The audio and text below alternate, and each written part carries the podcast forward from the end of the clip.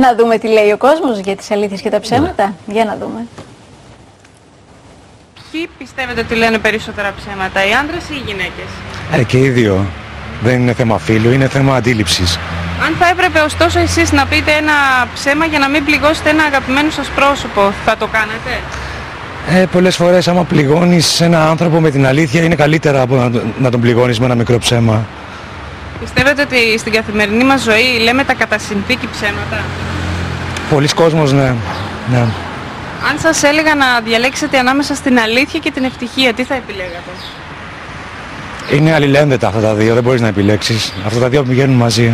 Ποιοι πιστεύετε ότι λένε περισσότερα ψέματα, οι άντρες ή οι γυναίκες. Δεν θα το έθετα ως θέμα φίλου, θα, ε, μάλλον οι γυναίκες. Για ποιο λόγο. Ίσως επειδή φοβούνται περισσότερο τη συνέπεια των πράξεών τους. Πιστεύετε ότι στην καθημερινή μας ζωή λέμε αυτά τα, όπως λέμε, κατά συνθήκη ψέματα. Ναι. Αν θα έπρεπε να πείτε ωστόσο ένα ψέμα εσείς για να μην πληγώσετε κάποιο αγαπημένο σας πρόσωπο, θα το κάνατε. Ναι.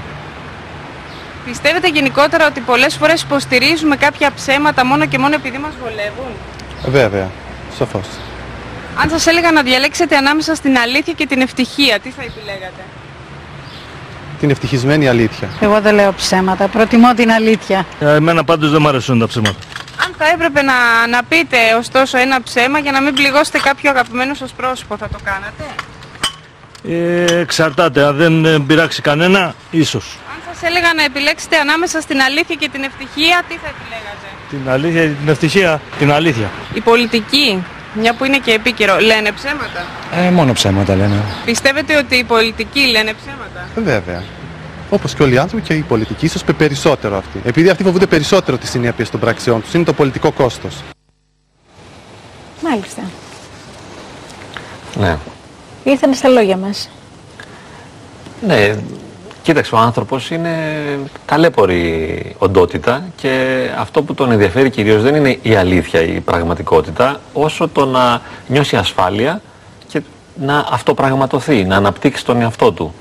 Δηλαδή θέλει να είναι ισχυρός, δυνατός, ασφαλής, χαρούμενος, ευτυχισμένος. Αυτό είναι τόσο ισχυρό, κίνητρο δηλαδή, που κυριαρχεί, υπερισχύει και δεν τον αφήνει και δεν του επιτρέπει να βλέπει την πραγματικότητα.